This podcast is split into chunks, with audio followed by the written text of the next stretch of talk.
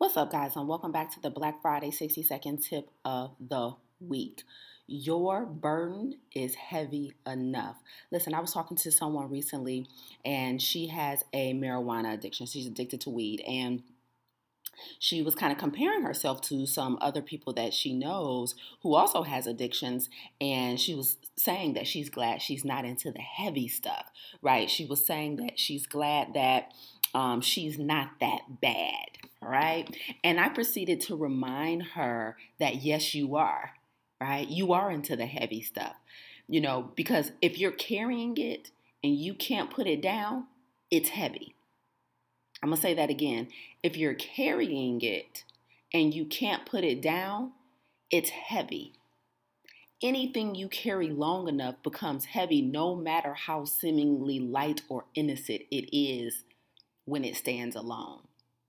Anything that has a hold over you more than you have over it is heavy.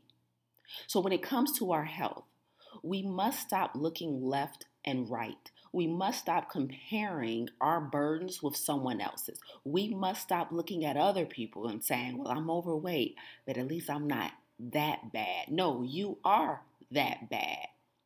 Anything that you're carrying, whether it be an addiction or excess weight, that you can't put down, but that you know you should no longer be holding on to is heavy. Do not minimize the burden that you carry or the work that needs to be done just because it appears as if someone else's burden is more heavy. The weight of the burden is not determined by how quote unquote hard the drug is, but the weight of the burden is determined by how difficult it is to put it down. Okay?